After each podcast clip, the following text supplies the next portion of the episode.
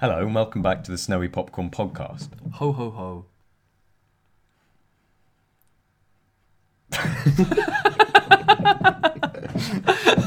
What's wrong with that? What's wrong with that? it's seasonally appropriate, man. What is wrong with it? just, trying, just trying to watch him do an introduction now after you've said that. Ho ho ho. Fucking stop.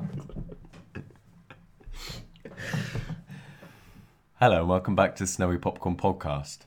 A weekly show regarding all things entertainment, including reviews. So we would like to raise attention to the fact that we did have our hiatus. Um, it was sort of unavoidable, really. We had a lot of work going on, but the sort of worked out with the hiatus that we uploaded the Justice League and Loving Vincent one a couple of days before this one. It it was all a bit confusing and a bit of a hectic time, but it got up Yeah. in the end and mm. we're back. Yeah, kind of became very unfortunate how quickly we had to be prepared for an exam. Suddenly, out of the blue, dates were changed for when that was going to be happening, so we had to get ready for that very quickly.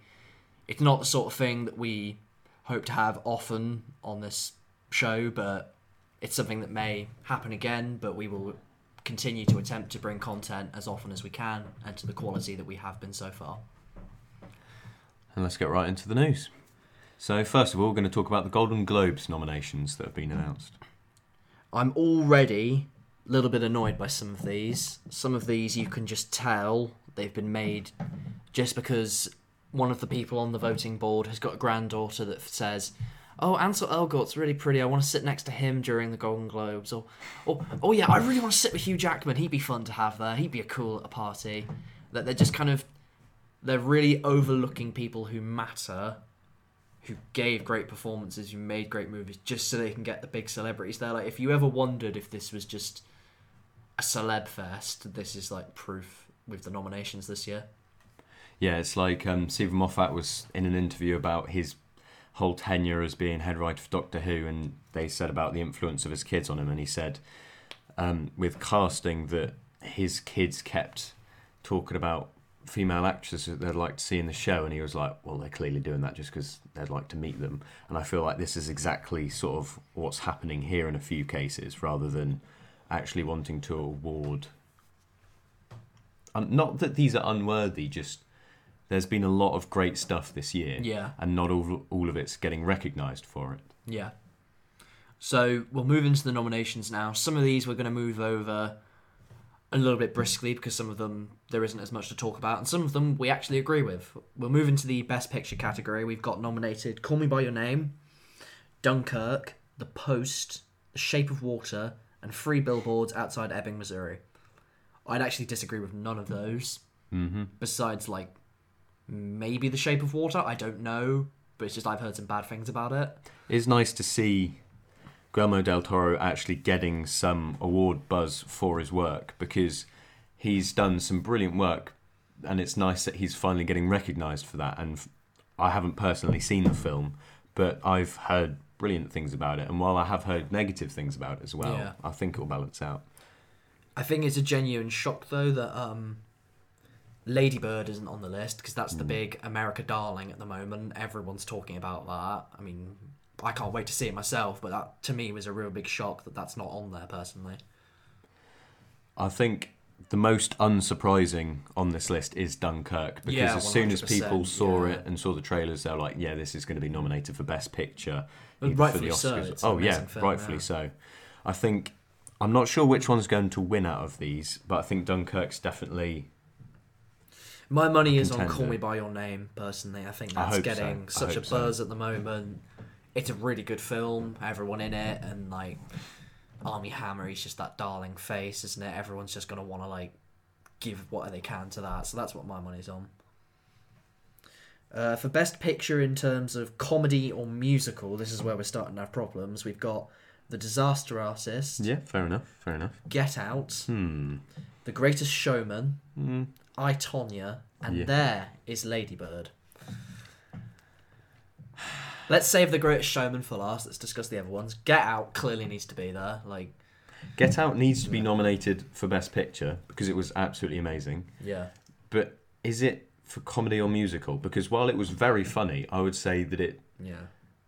It doesn't set out to horror be. It doesn't set out to or I wouldn't. I feel like it's misrepresented being put in comedy. Yeah, definitely. Like, it doesn't set out to be funny at all. Like, its primary thing is to make comments about things like race and to present this like horror tone. It's kind of just an added effect. It's kind of like how um when last year or even the year before they did The Martian, comedy was a 2015, part of it, Yeah. not the main part of it. So it's kind of confusing on that front. Like it's like the characters brought in the comedy rather than it being an all-out comedy to begin with. That that sort of sense about it. Um, the Disaster Artist, I hope wins. Yeah, personally. that's that's that is well probably the best be comedy of the year. yeah. Like that's going to be a sensational film. I'd like to see some Oscar buzz for that. I hope it gets it. I Tonya, I, I've heard it's a great performance. I haven't heard Hmm. it's a great movie. I've only all the stuff that I've heard about I Tonya is how great Margot Robbie is. Yeah, and it wouldn't surprise me if she's nominated for Best Actress, but I'm not sure about the film in itself. yeah. I've heard it's a lot of narration, and I've heard some of the supporting cast fall a bit flat in comparison to her. But who knows? Ladybird, clearly it's on there. Yeah. like it's got to be in there somewhere. I don't know if it should be for comedy. I think it should be for drama because I've heard that it is a serious piece in many ways. Hmm. But I don't know. The one I've got the main problem with is The Greatest Showman. Because it's not a great movie and it just reeks of I wanted to sit next to Hugh Jackman. Like there were a lot better comedies this year. The Big Sick was one of the best movies of this year. And in my opinion, until I see The Disaster Artist, it's the best comedy of the year, The Big Sick. Like it exceeds Get Out and things like that. It's absolutely hilarious. Kumail Nanjiani should have got like some kind of recognition for it, especially on this, and yet he's not here. So I think that's a genuine snub for like comedy, whereas like or music and The Greatest Showman, like yeah, it is a musical and you need it in the musical category, but no review for it at the moment is good. I feel like if they wanted to sit next to Hugh Jackman, then why not nominate Logan for Best Picture mm, or at least Best Performance because that was absolutely phenomenal and that was universally praised with minimal criticisms. Whereas The Greatest Showman, I'm seeing a lot of negativity around it, and Yeah. it sort of surprised me. Like, I think the only real bonus you're going to get out of this is that it will maybe make some more people go and see The Greatest Showman because they'll see Yeah. him at the, the Golden Globes and think he's, he's nice. Yeah. Like, what's Wolverine doing these days? Yeah, that's that's my dig at the Golden Globes this year because I'm not happy about that. Should we go into best performances? Yeah, um, the best performances are from Timothée Chalamet, that's in Call Me By Your Name, Daniel Day Lewis in Phantom Thread, that's a given, Yeah. uh, Tom Hanks in The Post, Gary Oldman in Darkest Hour, and Denzel Washington in Roman J. Israel Esquire. I feel like, especially Gary Oldman in Darkest Hour, that was very award baity. Yes, Yeah. instantly, you can see that. For me, it's a given that Daniel Day Lewis wins it. Oh, definitely. Like, he'll win Best Actor this year. There's, Like- there's no doubt about it. This role seems so different to his others, hmm. and he's a brilliant performer, and especially him saying this is going to be his last performance. I'm not sure if it actually is, but him saying that this will be his last performance is, I think, going to create something around it. So people are going to say we want him to go out on a bang. Yeah. I mean, he's Daniel Day Lewis. He could read the hmm. phone book and receive an award for it. Like, he's just that actor that everyone just thinks, wow, when they see him. I think the only person I see with any potential to unseat him, like, Timothée Chalamet, he's going to get nothing, in my opinion. If they were going to give it to someone, it should have been Armie Hammer, because he's the big name. No one will vote for Chalamet. For me, it'll be Washington, because he will be sensational in Roman J. Israel. I think he'll be the real star of that, or maybe Tom Hanks, just because it's Tom Hanks and everyone bloody loves Tom Hanks. Although I feel like Denzel Washington, if he was going to get an award for a performance, then it should have been Fences. Oh yeah, good grief, blimmin' hell. That was like one of the best films of last year. It was a crime that he didn't win that best actor, but But Tom Hanks know. always puts in a good performance. But I'm not Yeah. sure if there's going to be enough about the post to make him stand out the same. Hmm. I mean, it's not even. I don't think the Post or Phantom Thread are out yet, are they? No, not in the UK. No, No, not at all. So I can't make a comment on either of them. But for me, I think the Post will be the better movie. Daniel Day Lewis will be the better performance, probably. Yeah. And for best performances by an actress, we have Jessica Chastain for Molly's Game, Sally Hawkins for The Shape of Water, Frances McDormand, Three Billboards Outside Ebbing, Missouri, Meryl Streep, The Post, Michelle Williams for All the Money in the World. Uh, yeah, I mean Sally Hawkins for Shape of Water. I've heard mm. nothing bad about. I've Yeah, heard that mm. the performances in that, especially with the creature, Yeah. are absolutely amazing. So she doesn't speak in the movie, does she? Isn't she like I think she has minimal speech. Yeah. Yeah. So I think that it is nice for her to be getting some award buzz around that. Yeah. But Like there's two for me there's two very clear categories in this. There's like what I want to win, which is Frances McDormand because apparently her in Free Bill, but Billboards Outside Ebbing, Missouri is sensational. Hmm. She's brilliant at. But you just know immediately it's going to be the very overrated Meryl Streep. Like like I feel like- just her powerhouse. I feel like the post it has so many big names attached to it, and especially with the subject matter of it, that it can't help itself. But even if it's not intentionally, it can't help but feel Oscar baity, and I feel like it is going to win a lot of awards because it has Spielberg, it has Yeah, Hanks, it has yeah. Streep, and of course the subject matter. So I feel like, mm. Deserved or not, I haven't seen it yet. No. but I think that's going to be get a lot of attention. I think if that's going to be anywhere, that's going to be at the Oscars. That it's Yeah. because it is those names. Like the Oscars love to give something to Spielberg because it. I mean, Spielberg's the greatest filmmaker of our time, hmm. so they'll just naturally give him anything. I think with this one, hopefully in this category, they may just. There's not, not there's anything wrong with Meryl Streep. I would just like to see someone like Frances McDormand win something like that because Yeah. It wouldn't be surprising if Streep took home the best oc- like the Oscar for best performance. Maybe let someone else have the Golden Globe. Yeah. Uh, we'll now move on to best performance by an actor in a motion picture, musical, or comedy. We have uh, Steve Carell in Battle of the Sexes, Ansel Elgort in Baby Driver, James Franco, The Disaster Artist, Hugh Jackman in The Great Showman, and Daniel Kaluuya. Apologies, I'm butchering names today. In Get Out. I feel like Daniel Kaluuya for Get Out is a definite. He he deserves awards for that for that performance. That was absolutely outstanding. Mm. Yeah. But again, I'm not sure about musical or comedy. Me, I- I it's feel like Franco. it's- yeah. Franco gives the best, like, like he transforms himself for that role, like physically and like with his voice and his everything about him, like just becomes Tommy Wiseau. I don't think like um Steve Carell or Ansel Elgort can really hold a candle to him. I think they're just kind of there because again, it's someone cool to have at the party. I feel like Carell he gave a brilliant performance. Yeah, Battle of the Sexes was brilliant. I really enjoyed But that. I feel like Franco's a very underrated performer because while he hasn't been great in everything he's been in, Yeah. like the original Spider-Man trilogy had some dodgy moments. yeah, But I saw him in a film called True Story with Jonah Hill, Mm. and he was brilliant in that. I mean, the film had problems and it had faults, but you go to that film for the performances and for the cinematography, and he was flawless Yeah. He was really interesting character. I think as well the fact with Franco is the fact that he goes to another level. He does something that the others don't. They all play like a character in the movie. Hugh, Ja- like um, Ja- James Franco, he plays that person. He plays everything that's around Tommy Wiseau, and he's arguably got a harder job as well because there's three ways you can play Tommy Wiseau. Tommy Wiseau as he actually was, Tommy Wiseau as you think he is, and Tommy Wiseau as everyone on the internet and what and the room thinks he is. Like, yeah. and to like have to be able to coordinate between those three, I think he's got the most difficult challenge, and I think for that reason he should be given it.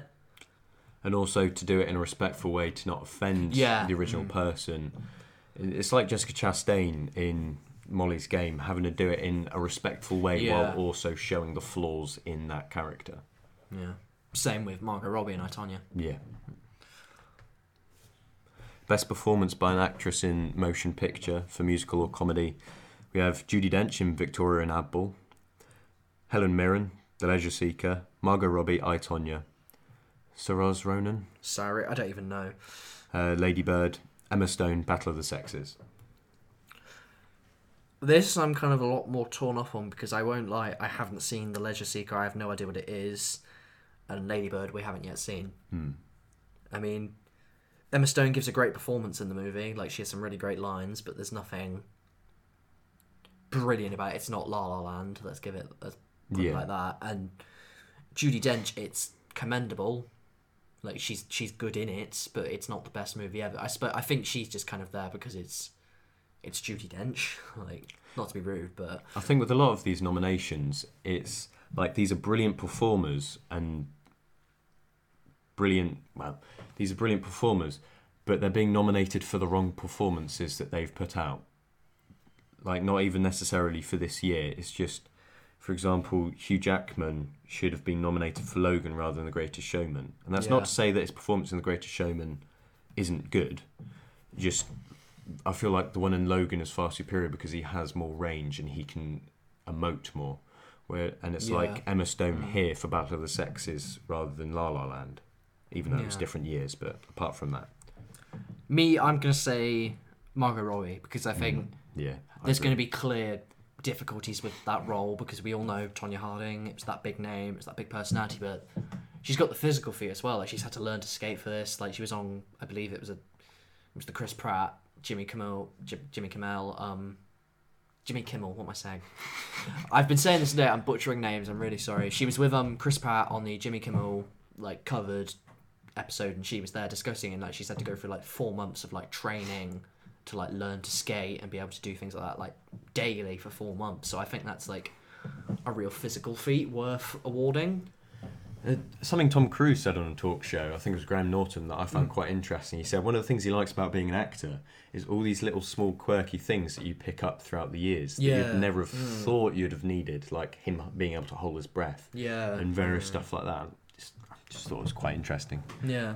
There is like a certain a little bonus to it, whereas if the movie's dreadful, you've at least got a skill for life. Yeah, Yeah. yeah, Like something to pull out of it. It's like when you see um like recently with Last Jedi, like how they put them all through intense physical training, like with the lightsabers and the staffs and everything. yeah, They will never show most of it in the film, but hey, they've got that skill now. yeah. And who doesn't want to be really cool with a lightsaber? And Adam Driver is buff. Yeah, exactly. we'll now move on to um best performance by an actor in a supporting role in a motion picture, and I know who's going to win this instantly. We've got Willem Dafoe in the Florida Project, Armie Hammer, Call Me by Your Name, Richard Jenkins in The Shape of Water, Christopher Plummer in All the Money in the World, Sam Rockwell in Free Billboards Outside Ebbing, Missouri. I'm surprised they got Christopher Plummer on that already. Yeah, it's not even finished. Hmm. Like only very very select critics have seen this. I think it's a very bold statement, and I think that's one of the reasons why they chose him. Because I'm sure he gives a brilliant performance. I haven't seen it yet, and from the trailer they put out, it does look like he's doing good work. Yeah. But I feel like they're very much, I feel like they very much put that in because it as- is the controversy. yeah, Yeah. and say, look, we're supporting this. Look, look at us. We're we're trying to work against what happened. And if his performance is worthy, then I don't see why not. Yeah. Well, I think Armie Hammer will win it. That's a given. Yeah. What I think should win is Willem Dafoe. The Florida Yeah. Project, what he does in that is sensational. He is. He gives quite possibly one of the best performances I've ever seen from him. Like, he's brilliant in it from start to finish. Armie Hammer, I can't make a comment 'cause I haven't seen Call Me By Your Name yet, unfortunately. It's not yet been given British release. Please be soon. But I think it's like what we've been saying. He is that face. He is what people want to see. He, Call Me By Your Name has exploded out there. Yeah. I think he's the selling point of that movie. It's Armie Hammer. That's what's going to draw people in, and I think that's why he'll probably win it. I'd also quite like to see Richard Jenkins get the award for Shape of Water mm. because then it would actually sort of not validate, but all these amazing actors like Andy Serkis have been putting in amazing mocap performances, and there are people under all these heavy prosthetics, and to see them actually get some attention for that. Like I feel that that is a category that should be included with like motion capture or prosthetic performances because it's a lot harder to actually convey what you want to convey with Yeah. emotions and everything like that. So I feel like it is it's great that it's getting attention for this. Yeah, it's just as soon as you go down that route, it's where do you really stop it? It's does the actor receive the award? Does the team that makes the actor Yeah. receive it? Is it the team that digitally make everything? It's just. Mm. I wish they'd just give them multiple awards, but Mm. then you've got that controversy of working that out, and it's unfortunate because it means strong performances are being overlooked. And Sam Rockwell for Three Billboards Outside Ebbing, Missouri. I feel like he deserved awards for his performance in Moon Oh, good grief, yeah. because that was outstanding. Best I've ever seen him in, besides Mm. maybe The Green Mile. And Iron Man 2. Get out. just, just get out. No, that's not nominated for this. We'll move on now to best performance by an actress in a supporting role in a motion picture. There is, oh, I very much like the first one. yeah, Mary J. Blige in Mudbound, Hong Chau in Downsizing, Allison Janney in I, Tonya, Laurie Metcalf in Lady Bird, and Octavia Spencer in The Shape of Water. I feel like any performer in Mudbound deserves an award. Oh, That good was grief, yeah. absolutely outstanding, and I'm glad that they're getting some attention for that because Yeah. it was brilliant. And I'm also glad that they've nominated a Netflix film Mm, for awards. That yeah. oh, After I saw Mudbound, I was thinking like, with the whole controversy about Netflix and the Oscars, if you ever need any reason to put them in the Oscars, show them this movie because everything about it is sensational. Script, direction, performances from pretty much everyone. You could put them into any category and they would do well. Like everything about it is tight, is well made, and is well done. You would not have guessed that this was a lower budget film, especially Mm. when it has like the plane sequences and he's looking out the window. It looks like it's a big blockbuster in the cinema. Yeah, it really Like, does. The the special effects in it, you would never have guessed the budget. No. I don't see it winning though. Like for me, it's gonna be Octavia Spencer because everyone loves her. Yeah. She is adored the world over, and rightfully so. She's brilliant in things like Hidden Figures. Like she was my favorite part of Hidden Figures personally. And then also Laurie Metcalf because she's going to get a lot of press for Lady Bird because everyone adores that. Yeah. Those are my bets on what will win personally. For best animated film, we have The Boss Baby, The Breadwinner, Coco, Ferdinand, and Loving Vincent. I don't even think we need to discuss that. We know instantly what we want to win. like I feel like The Boss Baby and Ferdinand were only nominated because they had to fill the space. Yep. Like I feel like The Breadwinner, Coco, and Loving Vincent are the only. Yeah. Coco's gonna win it, hands down. I feel like it should be Loving Vincent though. I feel It like won't be. It yeah, won't be, I, I know it won't. It should be Loving Vincent, one hundred percent. I feel like it should be. that's a greater feat than what Coco is. Like Coco is brilliant. Don't get me Mm. wrong, it will be a beautiful film, but we've never seen an animated film like Loving Vincent. Yeah, and I feel like even if even if it was just for the visuals, well, it is because it's best animated film. But just plot aside, just the visuals alone, I think Loving Vincent should get it hands down because we have seen this style before in Pixar, like in animation, Yeah. and it's this unique take that I feel means Loving Vincent really, really deserves some attention. And the argument is to be made that Coco, like not to put it down, it is a kids' film at the end of the day. It's a fictional story. Mm. Loving Vincent to an extent happened. Like it was a real thing. Real people went through that. Like Vincent Van Gogh was a real person. His story deserves to be told. So I think that's something that means it should win, personally.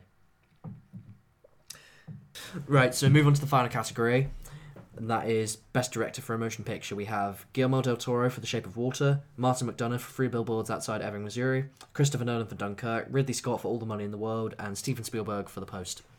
I think Christopher Nolan for Dunkirk should get this one. 100% agree. Every single thing he did about that film was, while not brilliant on a character level, technically it was sensational. You felt every shot, you felt every explosion. Sound in that movie is amazing. The camera work, honestly, some of his best that I've seen in a long time. And the practical effects of having most of this done in frame rather Yeah. than in post with CG, mm. just outstanding work. he made an achievement there. Like when I went to see this, there were people in the cinema. They were wearing medals. Mm. They were old. I felt proud to be amongst them. And when they clapped, I clapped with them because it was that amazing a movie. Like And- what he made was perfect. and it is a cinematic experience. It is this amazing feat of cinema that they could create something like this because it isn't for character, mm. it isn't for depth.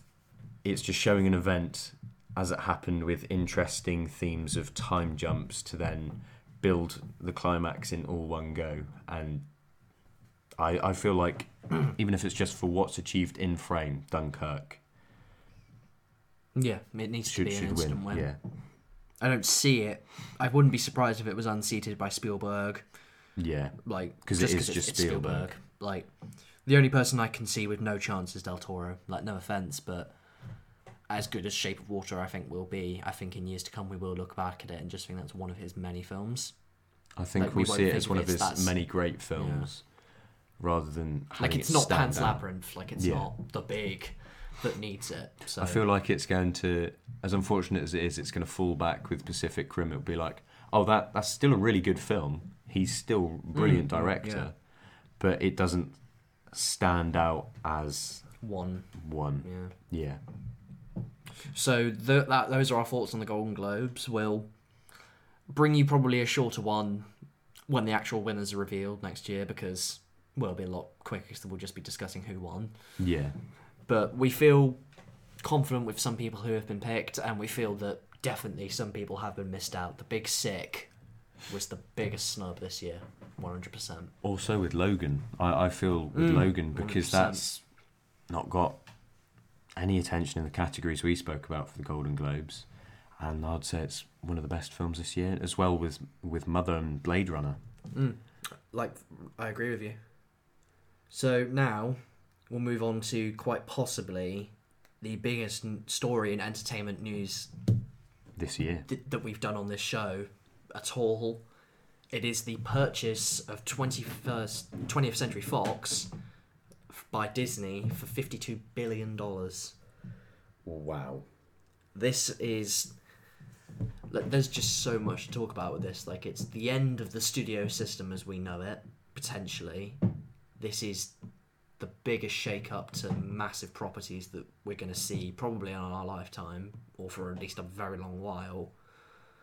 Like, I think the, yeah. I think the only remaining like massive studios are Universal, Warner Bros, and now Disney, and Yeah. Disney own everything at this point. 60 70 percent of it. Yeah.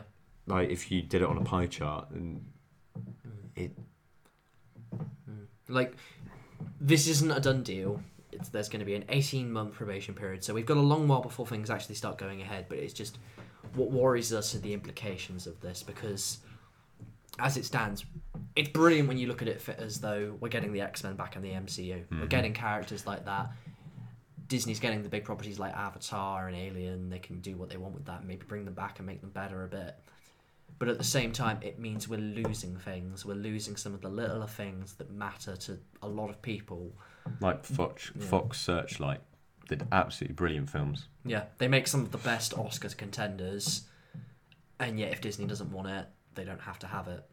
It's the same with their TV. Like FX, that's already been struggling, and they make, in my opinion, two of the best TV shows going at the moment, which is um, Fargo and American Horror Story. If we lose Mm. those two amazing anthology shows that are in their prime and prime to go on with more, I'm that's just hoping losing greatness. I'm hoping that if Disney do go the route of cancelling some well beloved shows because it doesn't fit with their ideologies because either it's too adult or any other reasons, I feel that instead of just cancelling it, they will put it up for sale and Yeah, give Netflix is other gonna do very well. Yeah, Yeah. and give other companies the opportunity to utilize it and continue with some of the shows. Like I think personally when it comes to TV they're going to use what they can make money from. The Simpsons is a clear one of those. Family Guy will be something like I know they'll probably have some execs that will maintain control over the TV front, but you do just hope some of the little things do just stick around. Like I know you're a massive fan of a massive massive fan of Always Sunny in Philadelphia. There's a chance that will go, It would be such a shame if it does, because and it is a great show. I feel like Fox, uh, FX is one of the channels that truly experiments Yeah. and they don't just do what everyone else is doing. And while they do have shows like that, every channel does. Like Netflix doesn't have complete brilliant shows all the time, but I feel that what it's been able to do in its lifetime is very commendable. And if we lost that and that catalogue, then it would be a shame. Yeah, I mean, not just looking on that front as well, because it is devastating that we're going to lose these things. But if we look at the implications of what this means, Disney is now in a way untouchable. If you think about it, Fox has made a bit of a marketing like it's a very wise decision to like if you can't beat them, join them, Mm. because now all there really is is Paramount, Universal, and Warner Brothers. Paramount is already struggling. Like they're really not doing great at the moment with their box office, their films. Warner Bros. They're going to keep going with Justice League, and they're going to keep making things. They've got Harry Potter, they've got all that sort of stuff. They've got Ready Player One. They'll make money. They'll keep going. Universal will keep going with whatever it does. They've got enough. But it's just Fox was one of the big founders of this system. It was there for like years, and like you don't want to get too sentimental about it, but to see it just kind of like be wiped out in a sense like this, like big factions of it, and just big plans and efforts it was going to bring out in the future, just kind of potentially cut short is like a really sad thing. Like not to mention the amount of people that are going to lose jobs, like not like directors and things, but just like the simple little ground workers, like people who work in like HR departments or just like executives. They're not going to be needed at Disney because Disney's already got that stuff, so they're just they're just going to go. I, f- I feel like this is Disney in a strange way setting us up for Infinity War, where Thanos is going to come out. he's the big main one, and then he's just going to like Smash kill it for the someone yeah. straight away, and then it's going to feel like one of the greats has been lost. And I Yeah. feel like that's what they're doing metaphorically with 20th Century Fox. And I sort of hope that I heard there was rumor of them splitting off into like a subsidiary of having Fox as just the money then just goes to mm. Disney and they sort of continue doing what they're doing. And I'm hoping they do do that so there mm. is more variety in the blockbuster because while Disney does have great films, it also has very standard films. Yeah, like my big problem with it is when you look at the films that Disney makes, the MCU, fine films, really, really great films, a number of them, but you can always see a production marking on them. They've got the distinct style. They've got a very like, yeah, this has got to be in it. This has got to be setting up this. You've got to have this at the end. This needs to be in there somewhere. I want this to happen at certain points, or this director's going to come in and do it in a certain way. There's very little risk taking that isn't planned for. There's very little like daringness to like go and be different. Like whereas Fox was willing to do that. If we look at Logan, if we look at Deadpool, if we look what they were going to do with James Franco's Multiple Man, you just don't see something like this happening at Disney because they are they're going the safe way. They want what they know is going to make them the money. Whereas Fox was like, yeah, we're willing to try and make a character piece and see if it is worth doing because we care in a way more about making a great movie. Like I love Marvel films, don't get me wrong. I Mm. really enjoy them. But I think I enjoy them so much because they aren't all that's out there. Like yeah, sometimes I am in the mood to go see something that will completely shock me, so I go watch Mother. Or I I want something that will completely astound me in all my senses and make me think of all these questions, so I go and watch Blade Runner. yeah, It I think variety is what's needed, and if everything's just then uniformed in a certain way. Then we're going to lose something special. We can't ever like assume that we're going to receive something like Logan or Deadpool again because we'll receive variations of what they were, like because it's Disney, it's that name. They've they've I know they've run like R-rated companies in the past, like they've been subsidiaries, but these are big big names. Everyone knows Deadpool now. Everyone's always known Wolverine, and now that we've received a level, if there's any kind of dip, people are instantly going to complain and jump on that. Why isn't it like this still? And it's just going to potentially ruin something that was great the first time round. I feel like Deadpool, they're not going to dare touch the rating, like the Oh, age God, rating. 100%. because mm. of how successful it was with that age rating. And I feel like there would be too much backlash, especially how far into development Deadpool 2 it already is, if they then tried to cut that back.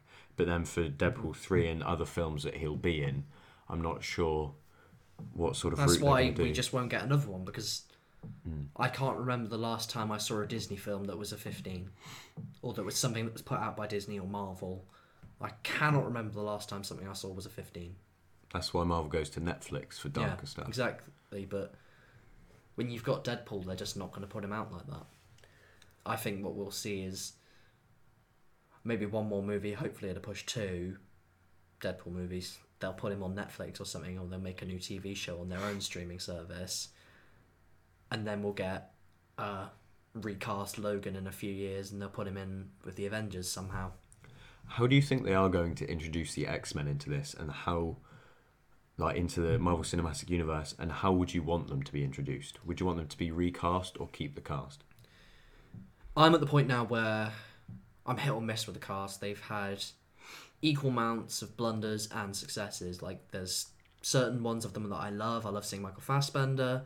I love what they're doing with Evan Peters at the moment. I think Sophie Turner's got real potential, especially for Apocalypse. I'm looking forward to that. I think some of them though have had their day and they clearly don't want to be there anymore. Jennifer Lawrence really doesn't want to be there No. not at all. But at the same time, again, we can't do a reboot for the third time. Spider Man, look at the clash that's getting. For me, if they're going to bring them into this MCU, I don't want it done in this universe. I want them when they finish their whole big thing and they're starting up their new universe with like Captain Marvel and bits of Spider Man here and there.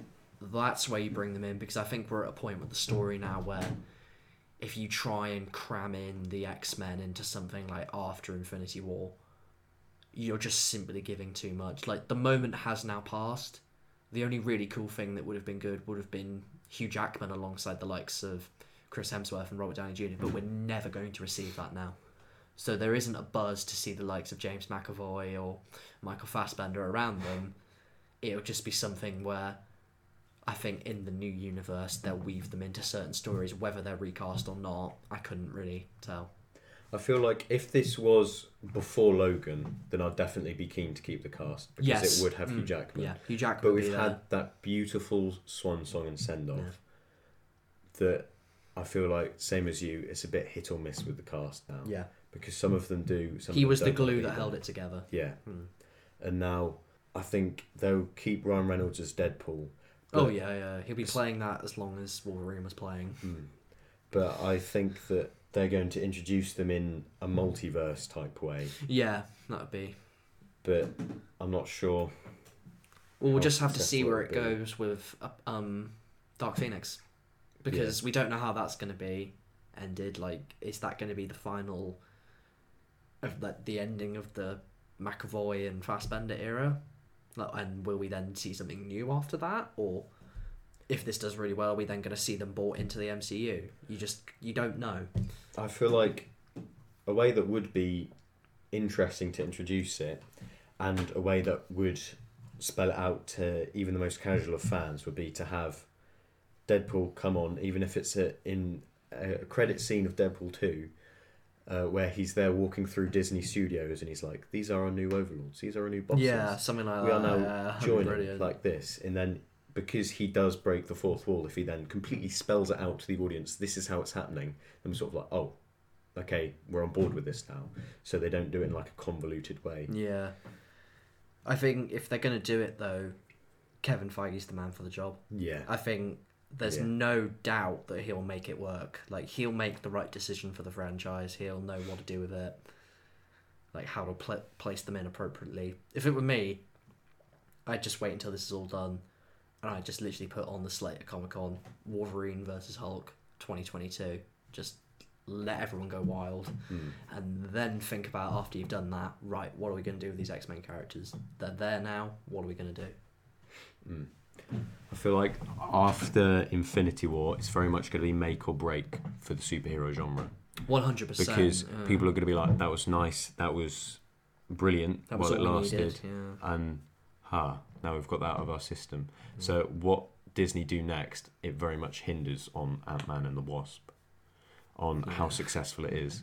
because DC is not going to be able to make much of an effort now. Mm. Like Justice League wasn't the critical or financial success that they hoped it would be. Wonder Woman was in sorts, but when you've got people like the X Men coming in, when you have got potentially the Fantastic Four, when you've got Deadpool, that's bringing serious money with it. And unless if DC really pulls something out of the hat with like Flashpoint when they reboot this thing, and they really bring in some big names that are going to actually think, damn, I actually need to see this now, Mm.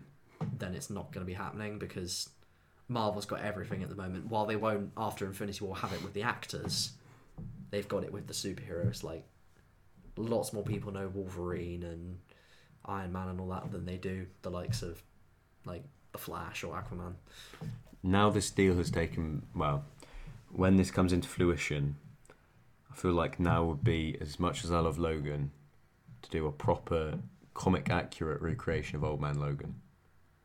With Red Skull in it. and Yeah. I, I don't think we'll ever see it. And No, it I would don't be want a joyous thing Logan. wouldn't it? It would Just just, been like- interesting. I'd almost like it if, in a way, they kind of. They did what we did, but they do it well. They go on hiatus. Like, they. they kind of just say, look, give us some time after Infinity War. We're going to work this out. They give us, like, their Captain Marvels and their Ant Man and the Wasp to, like, satisfy the audience, but, like, they say, give us some time. We need to work this out. We need to work out where they're coming in, what we're going to do with them. And then maybe if they were ever going to do something like that, they give that as a little treat to say we're back. But I think that would be f- the smartest decision because you can't rush this. This is Hmm. the biggest franchise in movies at the moment, and people will kill to see it done right. Yeah. So you need to be making sure that it's done properly. And I think to take some time to think about it and to really work on it would be what's best for the franchise. As you said, Kevin Feige is the man for the job. One hundred percent. Speaking of superhero films, this is a nice segue. Uh, ben Affleck is officially stepping down as Batman. I, I think it's officially. Um, they've said he's going to be in the start of Flashpoint, and then they're looking to recast him for the Matt Reeves films. We just we go straight from Marvel to DC. It's it becomes a difficult task at points just discussing this because it's just when you think everything's all right, just when you think everything's somewhat sorted, it's you're pushing the boulder up the hill. You've made it to the top of the hill. You sit there, you relax it, and then someone just goes pushes the boulder back down the hill, and you've got to go all the way back and go through this process again. Who are they going to cast? Is he going to be right for the role? Are the audience going to like him? Is he going to work with Matt Reeves? We've just been through this with Ben Affleck, and that was hell. Don't want to go through it again. It feels like Tyrion Lannister's in charge of this, and it's like just when you feel safe, you won't be. Yeah. That's when I'll strike. Whatever. There will come a day when you think you're safe, That's the quote. and then I will turn your joy to ashes in your mouth, and you will know the debt is paid. Yeah, that one. we know who the real Game of Thrones fan is here. I don't even know what they're going to do with this because I was hoping he was going to be there for the, the Matt Reeves version. I can see why he maybe wouldn't want to be. They're not treating this franchise brilliantly at the minute, so This maybe is- it's a great way to get it out while they can. I feel like Flashpoint's definitely the way to get out with it, and it is sort of wasted potential because they did set up this older Batman in Mm. the already existing cinematic universe, and they had stories like so many stories that could be told about it, with how he got to that point and where he lost his Robins and things like that. Mm. And it would have been interesting to see that and how he got to that point with prequels like they had with Wonder Woman. Yeah, they're playing a dangerous game with Flashpoint. I feel there will be those of us that understand it, but there will be those movie viewers who are just like, right, well, why isn't he now that guy? Why is now that Hmm. not him? But Wonder Woman Be stayed like, the same. why, Why, did we watch that? these films? Yeah, that it's gonna, it's gonna make or break the franchise. It will be the point where they say, right, we're done now with the cinematic universe. We're just gonna make individual stories Which I would prefer. likewise, but it's gonna be a real like Herculean task. Like I think they're relying Hmm. too much on Flashpoint. Because they've got all their mistakes they've made and then they've got like a list of how to fix it all. and I feel like they've got so much weight on Flashpoint's mm. shoulders that it's going to be very difficult to pull it off. It really says something as well when they're having to use Flashpoint this early. Yeah, They're not even what is it now? Five movies in. they've not even waited until. It's like Downey yeah. Jr. wanting to leave because he's done it for so long. It's actors wanting to leave because they don't enjoy it. Yeah, and the fact that at this point it will be six movies. You've barely established a universe. You've given one team up movie, two if you count BVS, which I don't, and just trying to fit everything in. You, it just shows such lack of faith in everything they've tried to make. It's like, what will the past five years for? Yeah, commit to it or don't. Like they should have realised a long time ago that this wasn't working and before even you bring in Flashpoint. and even the films that they have produced, they haven't been our favourites, but there are still fans of those films. Man of Steel, I am its biggest fan. like I love it. But it's sort of there are still fans of these products and of these films, so why don't you continue that story but give them a lower budget? Because I think Henry Cavill summed up DC films in one. He said that these are niche films. Yeah. He said that they aren't for everyone because they are less blockbusters. They're only blockbusters in the sense of the action. It's just they have more themes and heavy stories, and that's what Snyder does. Just just give Henry Cavill a pat on the back. I don't care what you do with Flashpoint, just just keep him. Yeah. He's perfect. It's Apart just from his top lip. That won't happen again. He's perfect in these movies, and if we get a Man of Steel 2 because of this, I'm a happy boy, but it's not looking good for the superhero universe at the moment. No. Is this, as Steven Spielberg says, the bursting of the bubble that will inevitably come? It's the end of the world as we know it. We've had a lot of trailers released recently, so we're going to run through a number of them and see how they fare. We'll, of course, be going into more depth with some than others. The first one isn't necessarily film, but it's promising cinematic scales of film that will potentially even exceed what we're seeing on the cinema screens at the moment. It is Death Stranding. We received a new trailer with Norman Reedus. Every single thing about this has got me questioning it, and it has got me hooked. They've released a number of trailers now, and the fact that no one still has any idea of what it's about is a testament. It it's brilliant. I mm. love that they can release so much stuff about it, and yet still no one has any idea of what's going on. This is similar to the experience where I came out of Mother, Yeah. and my girlfriend asked me what was it about, and I could not tell you for the life of me. And it's the same with Death Stranding. I've got no idea what's going on here. It's just everything, single thing I've seen for it has been impressive. There's kind of tones that they're setting. Like one minute it looks like an action game, the next it's a horror. It looks terrifying in segments. It looks beautiful in others. I don't know where they're going to take it or what they're going to do with this. very odd with like babies and Yeah, it's an odd going on one. there. Like it, well, it's, it's Hideo really- Kojima. It's going full Kojima with this one. Yeah. Like, I don't even know what they're gonna do with this one, but I'm looking forward to it. yeah, it really says something when this is my most anticipated game over The Last of Us Part Two, which you know me. I feel like because Sony have very much won this generation oh sales wise, hundred percent. I feel like they've got all this money that they're now going to experiment with their exclusives, like their exclusive games, Hmm. because some of the games that have come out have been good, some of them haven't been good. Like the Order 1886 looked amazing. Yeah.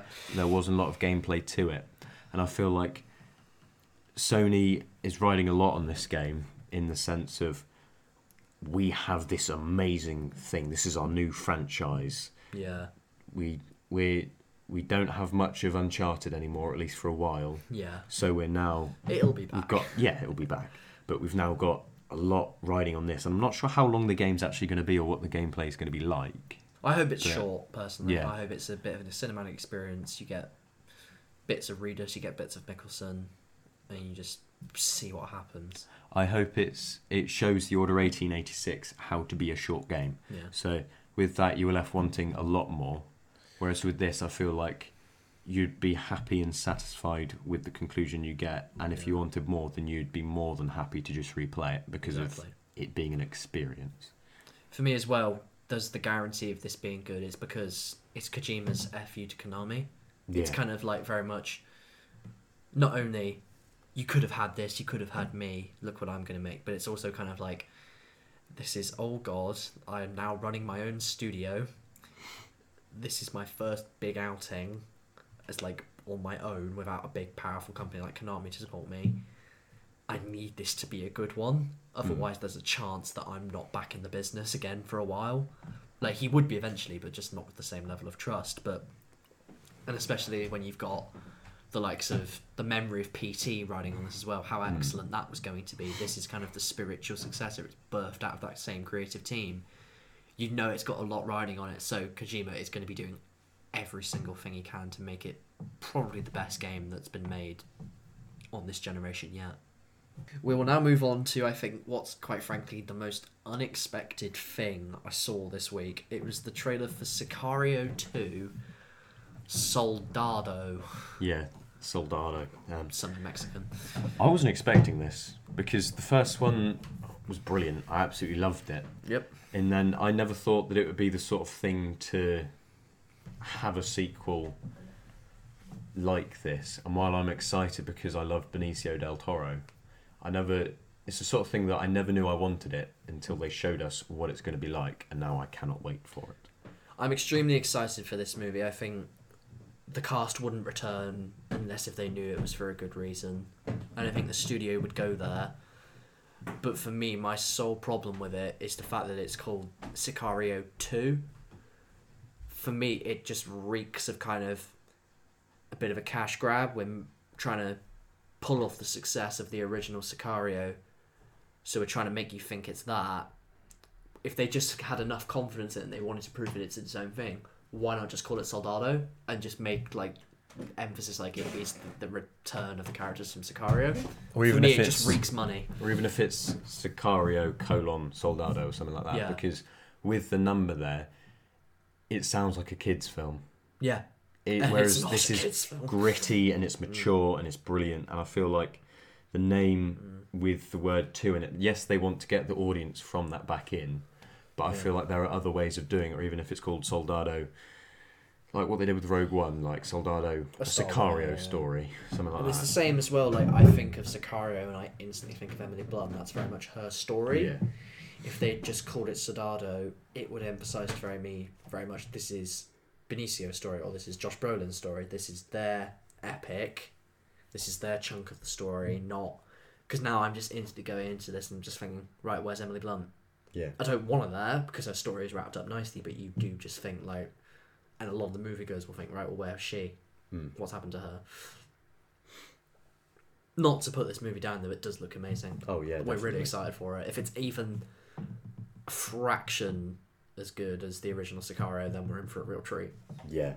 And I'm not sure how it's going to fare without Denis Villeneuve as director. Because in the trailer, it does look like it's well directed. But what this director's done in the past doesn't There's give nothing- you the most nothing confidence. Bad. There's just nothing sensational there either. Yeah. But I, I am looking forward to this. Yeah, there is there is still hope. Hope. But there isn't the most hope for Ocean's Eight.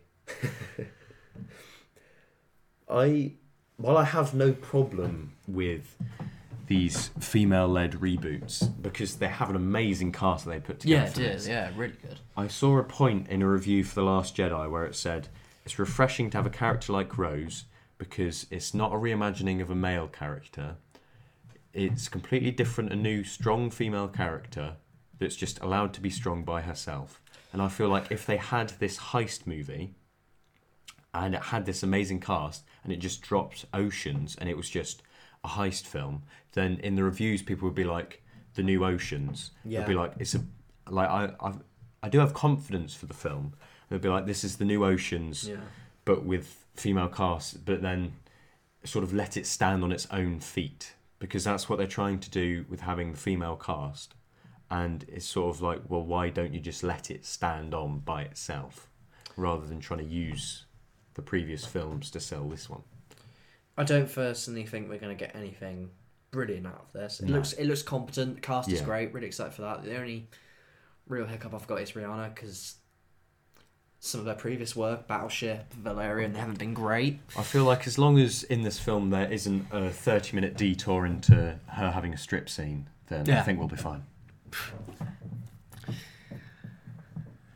Someone clearly stripped down though to remove himself from a body bag is Joel Kinnaman. In the new trailer for Altered Carbon, Jake is shaking his head. We- we need to have a- exactly what I wanted.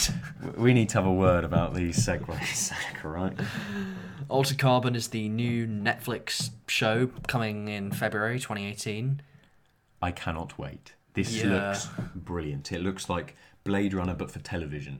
It feels like Netflix has given it the budget it needs because it looks stunning. It has innovation, and it feels like it actually has an interesting mystery and an interesting plot that they've actually managed to put into it. So it's not only the visuals, but it also has an interesting story to back it up. I think as well you've got good good names for it. Like I know lots of people don't like Joel Kinnaman. Suicide Squad wasn't a popular movie, but he is great. He's a really good actor. If you watch House of Cards season four and season five in parts, you will see how great an actor he really is.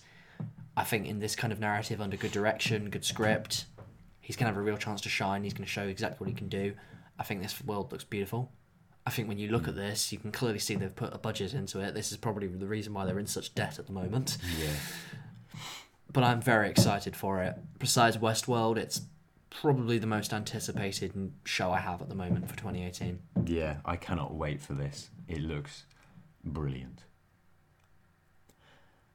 Another thing that looks brilliant, not only visually, well, especially visually, but in the whole thing as a whole, is Spider Man Into the Spider Verse. And the trailer for that has dropped, and it looks stunning. The cinematography in this is something that we rarely see as beautiful in an animated film.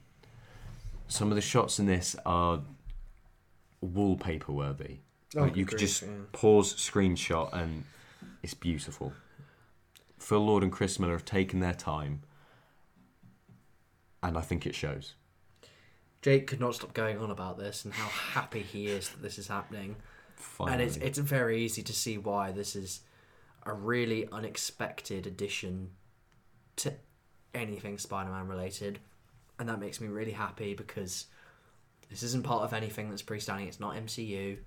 It's just going to be a sm- small little story, and that means that it doesn't matter if it's not great because the studio won't have put too many like too much pressure on it, which means it'll have had its time to be properly thought out and done, and it won't have any expectations around it. So when it does comes out, it will blow our socks off with how good it is, and that's how superhero movies should be. And that is an unexpected turn from Sony because it hasn't had this build up like, oh, they're Phil Lord and Chris Miller are starting a new Spider Man project, they're doing this, mm. and releasing it and information to sort of build hype around it. They've kept it very under wraps They've kept it under wraps and they've waited until it's ready.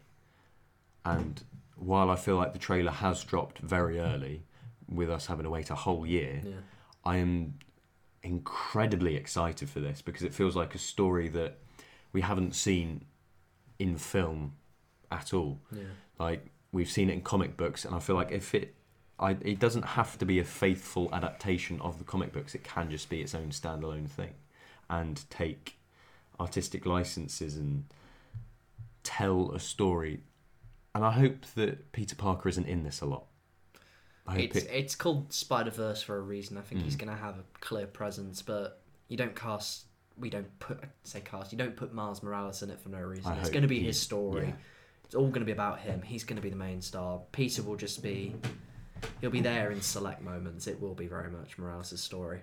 I think it would be a beautiful, almost giving him a chance to actually send off the character if Tobey Maguire voiced Peter Parker. Oh yes, that would be an actual treat. Like, because it would allow there. him to actually give say us the goodbye to Spider-Man the four we never got. Yeah, and if it linked into the original trilogy, which I doubt it, Yeah, I'd be Completely. surprised if it did. but if even if it's just a nice send off for Tobey Maguire, if he either went off into the sunset or he sacrificed himself, or even if he just left and he was like, "See you around, kid," something You'll like do good. Yeah. I feel like it would just be a beautiful little moment, and it'll actually allow fans of the original trilogy to Mm. rejoice. Phil Lord, Chris Miller, Hollywood in general. I implore you, get this man on the phone, sit him down, get him a cup of tea. He's got ideas, this boy. He's gonna go places.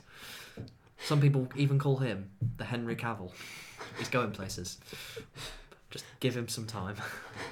Because that is a beautiful idea, and it's made me a lot more excited for the potential of Sony's Spider Man into the Spider Verse. Get Jake in Hollywood now. So that's been our news segment for this week. Right, so we're going to move on to our primary review for the week. It was a release that came out today, in fact. Netflix original movie. It was called Bright. This is a movie that I've been anticipating for some time. I'm a massive Max Landis fan. I really love Chronicle, and I really love his directorial debut, Me, Him, Her. I'm even a fan of Dirk Gently.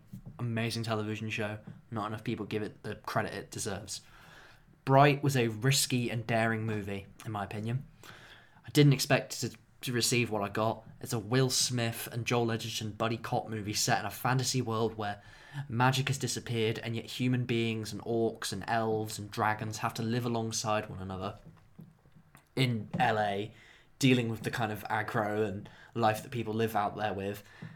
I found myself really enjoying this film, and Max Landis actually tweeted while he was writing it saying, "My new script, Bright, I feel is going to be like my Star Wars," and I feel like that's got to hurt when it's getting some really bad reviews saying like some people are saying that this is the worst film of the year. I think that's really harsh and unfair on it because it is ambitious. It is trying something new, and that's something that we're not getting a lot of in films. And I feel like Netflix is the perfect platform for this uh, to tell this type of story. It was a really, really ambitious movie.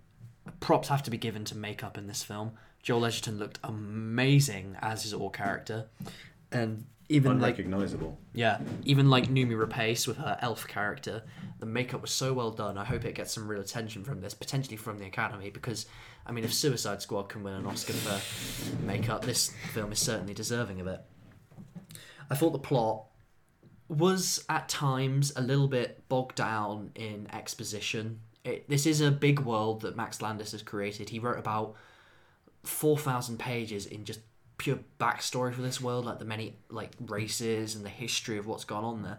So you can expect this to be like a film where it does have to tell you a lot of information, but any like boredom that you may feel in these scenes, it's really quickly alleviated by the humor of Will Smith and the interesting dynamic that you have with Joel Edgerton because he is the first like of his race to be accepted onto the LAPD police force, and he's persecuted by, by his own people because of that. People don't want to be around him, and I think it's a really interesting commentary on how, you can make a story about someone who's desperate to get a job that they've always wanted and be completely persecuted by their own people for it. Sort of reminded me of Zootopia a bit. in yeah, that sense. that's brilliant. it is getting such negative reviews and such negative buzz around it because maybe the film itself didn't realize it and it tried to be like a blockbuster on the small screen but i see it as instead of a big blockbuster with lacking in narrative lacking in some certain areas but with good action i see it as a brilliant b movie with an, an immensely intriguing and interesting world that you just want to spend more time in than the film actually allows you to, with again brilliant action. And I feel like it's a brilliant B movie rather than a spectacular A movie. Or people are saying that it's a bad A movie, but I think that it's a brilliant B movie because if you watch it for the action, you watch it for the jokes because there are a lot of them. Some of them land, some of them don't. But I still feel that this film's getting harshly treated because I enjoyed it while I watched it. I thought that it was still an interesting and definitely worth a watch. The story is all about, though, a sudden return of potential magic to this world. Magic is a thing that's died out. It's not really something that people have anymore. And when a supposed wand is found, Noomi Rapace and her elf kind, a secret order, attempt to claim this magic so that they can reassert dominance through elf law. Will Smith and Joel Edgerton, they play the cop duo and attempt to have to bring down Noomi Rapace character. I think that this film won't be remembered for its plot. It's the sort of thing that would have been best served if it was featured in like a television series made by Netflix, but it does what it can in the time that it's got. The real thing that makes this Netflix original movie so memorable is its characters, its writing, and its stunt work. The fights in this are amazing. Noomi Rapace does a really good job like playing that elf character. Will Smith is absolutely hilarious in this movie. Some of his like scenes, like where he's beating the fairy to death, was hilarious. And Joel Edgerton was actually great in this movie as well. He plays a really sympathetic character who mattered when it counted. His dynamic with Will was brilliant, and it was something that I wanted to see in further movies. Similarly, Will is good old Will as he is. Like he's approaching fifty now, and you just can't tell he's still that slick, badass character. He's really paying attention, and everyone is clearly having a lot of fun with the movie they're making. You can tell that everyone's invested, everyone's enjoying what they're doing, and I have to give real props to David Goyer because David Ayer, I mean, I do apologise. He was able to craft a beautiful world on the camera. While we didn't see a lot of it, it felt lived in. The exposition that was given throughout the film was used well to explain what was going on. But everything about this film, it just made it a vibrant world that I was desperate to explore more of. Everywhere felt lived in, every character that they passed felt important, and every person that they walked by also felt like they had a story. This isn't the best ever Netflix original movie that you will see. There are better ones out there. I mean, Mudbound was my hit of this year, my favourite Netflix original movie to date. But this is a film that is worth your time. And it's David Ayer, much like Suicide Squad. It has amazing visuals, as well as some interesting concepts. And I'm not sure if this is going to be a trend with David Ayer, if he's very much a visual director, um, rather than focusing on pacing and plot or that and that sort of thing in his scripts. But like every moment this wand was on screen, it looked it, it was the center of attention. And normally, in these sorts of films, the wand, the object here, the MacGuffin, the the wand is the MacGuffin of this story, and I feel like this is actually one that the audience cares about. This is actually one that the audience cares about because when it is on screen, it demands your attention. Uh, the the whole frame starts shaking, and it has this visual style and this visual motif that just has your eyes transfixed on it. And while the characters do make silly decisions in this film, and not everything about it's perfect, I'd say it's still an enjoyable watch. And with a budget of only 90 million, it looks visually stunning. You would, if this was released on the cinema screen, you would have not have noticed the budget difference to most blockbusters. And while 90 million is a lot for what's essentially a made for TV film, um, because I think Mudbound only had a budget of um, Mudbound only had a budget of 10 million, which is a ninth of this, a ninth of that. And while Mudbound is a much better film in many ways, it definitely doesn't show its relatively smaller budget to most blockbusters. If this was released on the cinema screen, then there wouldn't be any complaints and there wouldn't be any and it wouldn't be obvious, especially with the cast, because this is a Will Smith film. And Joel Edgerton gives an amazing performance. He was easily the best character in this. He had the best lines to say. And I while I found Will Smith and Joel Edgerton's dynamic interesting, it didn't have that final like it was very rigid throughout the film and it never had that final moment where they are friends and they actually felt like they had that friendship and camaraderie that you get in like all these films like Hot Fuzz and the buddy cop films where at first they dislike each other and then you actually feel their friendship towards the end.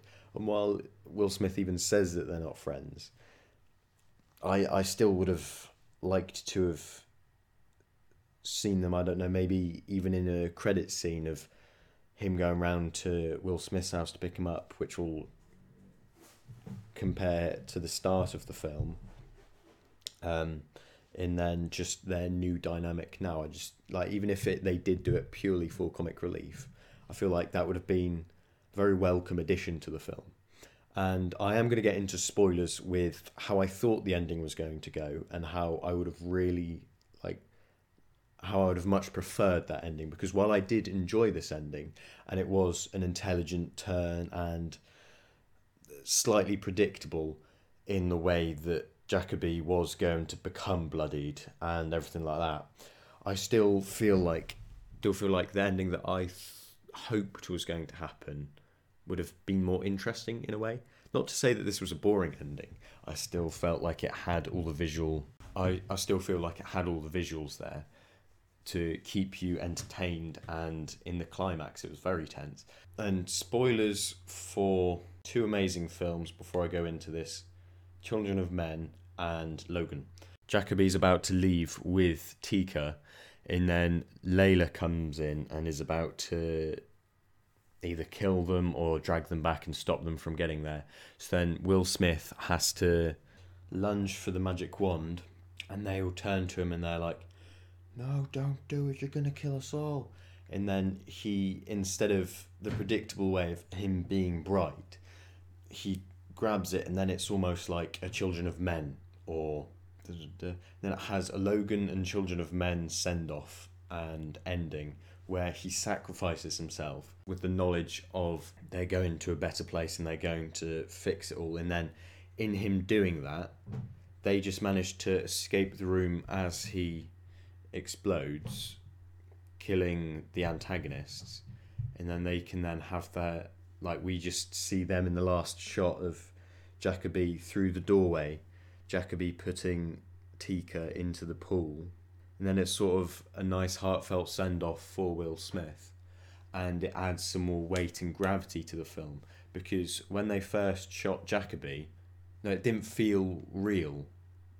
It, it definitely felt like well they're going to bring him back because she's going to grab the wand. Um, whereas here I feel like it would. I don't. Th- I don't think it would change people's opinion of the film. I just feel like it would make it more interesting, and that might just be me liking darker endings. Um, but I feel like Will Smith sacrificing himself would have added not a gravitas, but would have added something to the ending and added something to the film, like a heartfelt moment, um, uh, as well as being visually stunning. Because whenever any person that wasn't a bright touched it, it looked brilliant. Like special effects in this are great. I, I agree. This world does feel lived in, and there's this establishing shot of the city, and there's this dragon flying in the background.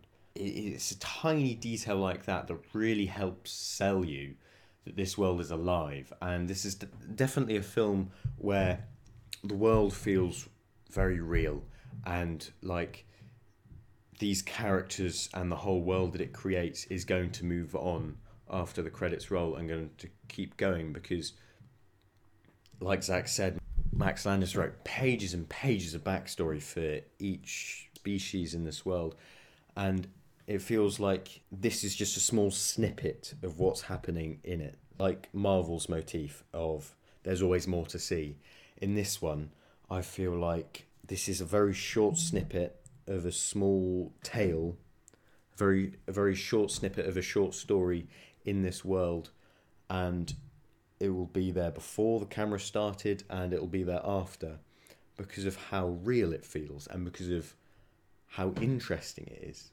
Although it is sort of a shame that Netflix has been doing so well with smaller character driven stories and smaller films with smaller character stories and smaller films and the one that they give the big budget to isn't on isn't on that level and while I enjoyed films like Wheelman and Mudbound. I feel like they didn't need more of a budget, but say there was a script that they want that, that Netflix wanted to adapt, I feel like there would be something like that that not more deserving, but there would be another story that they could give their money to. I find it a shame that the one that Netflix puts a lot of money into, people aren't clamoring all over like they have been with their other pictures and it is sort of a shame that the one they do put their money into isn't as critically acclaimed. Not Oscar quality, not the best caliber. It's a real seven out of ten. But what you're getting from it is thoroughly enjoyable. It's a real fun popcorn movie. If you stick this in, you're gonna have a fun time with the boys while watching this, and you're gonna be able to be amazed by the visuals because this is a pretty as hell movie. I'm gonna give it a seven out of ten as it goes. Room for improvement, and it would have been better if it was a TV show and had some more time to flex its wings and be what it really wanted to be, which was a great narrative set in an epic fantasy world. Definitely worth a watch, and definitely worth your time. Max Landis, I implore you to make more stories like this and to please give Netflix some more original content. This is the kind of stuff it needs and the kind of stuff it should be spending its money on. Please do yourself a favor, see Bright. So we're now going to talk about our we're now going to talk about our top five favorite Christmas films, and we're going to do this in the same way that we did the horror films in Spooky Popcorn. In this list, we are including made-for-TV films and feature-length episodes of series that are Christmas specials. I'm going to begin. Uh, my number five pick, I'll admit it's not one of the best films ever made. It's a real schlocky popcorn fest movie, but I enjoy it for what it is, for what it tries to be. It's a horror Christmas film called Krampus. Ah. It's a New England folk tale. It's all about how um, Santa is really a monster and how they summon him on Christmas Eve, and there's a family snowed in the house. He starts them like manipulating the toys and turning them into monsters and demons of hell. It's really funny just to see these people get the shit scared out of them at Christmas, and to see these like little beloved things like gingerbread men and horses turn into like terrifying parademons of hell. it's got elements of Christmas in there. Like it's like I just wanted to have a nice Christmas. It's really funny at points, and the people they kind of they know it's not great, but they're giving it their all anyway. And I think that's commendable at the very least. Yeah, I, I, I can agree with that. That's a that's a good fun film to watch. Uh, my number five pick, I was gonna say Elf, Mm. but in my head I've negotiated it down to say my number five pick is Gremlins.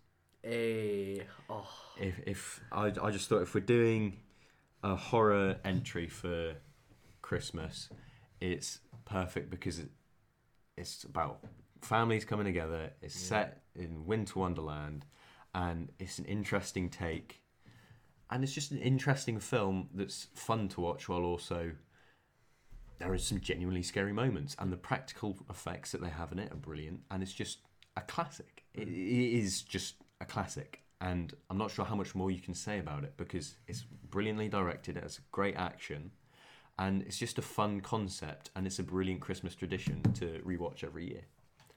Yeah, it's one of my all-time favorite greats. One of the best produced Spielberg movies. He didn't direct Mm, it. Yeah, really funny, really great. The only problem with it you can even have is the really weird scene where Phoebe Cates goes like that weird monologue in the middle. But other than that, we don't talk about that bit. perfect Christmas movie in my mind. My number four, a little bit more of an unconventional pick. It was the sequel to a much loved superhero film. It is Batman Returns. This is one of my absolute favourite superhero films. My personal opinion, this is better than Batman 1989. What he did here with Michelle Pfeiffer and Danny DeVito, if like how should I put it? Genre films got the kind of recognition from the Academy that it did back then. I could honestly see Michelle Pfeiffer receiving an actress for Mhm. the. I mean, a Best Actress award for this. She was a sensation. in That scene where she turns into Catwoman, she smashes up the apartment. Like, life's a bitch. Now so am I. That was an amazing moment. Michael Keaton gives the great final performance as Batman in this. Um, oh, what's the guy um, who was in Nine Lives and played Max Shreck? I can't remember his name. He was in Pulp Fiction. He says Christopher Walken. Christopher Walken. Oh my god! Yeah, why you did I, fool! why did that take me so long? Why did that take me so long? Christopher Walken is in this movie as well. He's a really great secondary villain. Danny DeVito is amazing in this. He encapsulates the Penguin amazingly. It's also great as well because Burton goes out there. He includes a lot more of like the fetishy, darker side. That's ultimately what ruined the franchise and got it handed over to Schumacher. But it's a great final attempt, and it does make you cling for the final days of a potential third Batman movie. But it's just for me, it's always been a great Christmas movie. It literally starts at Christmas, the turning on the Christmas trees. And I just love that final scene where he's just picked up the cat.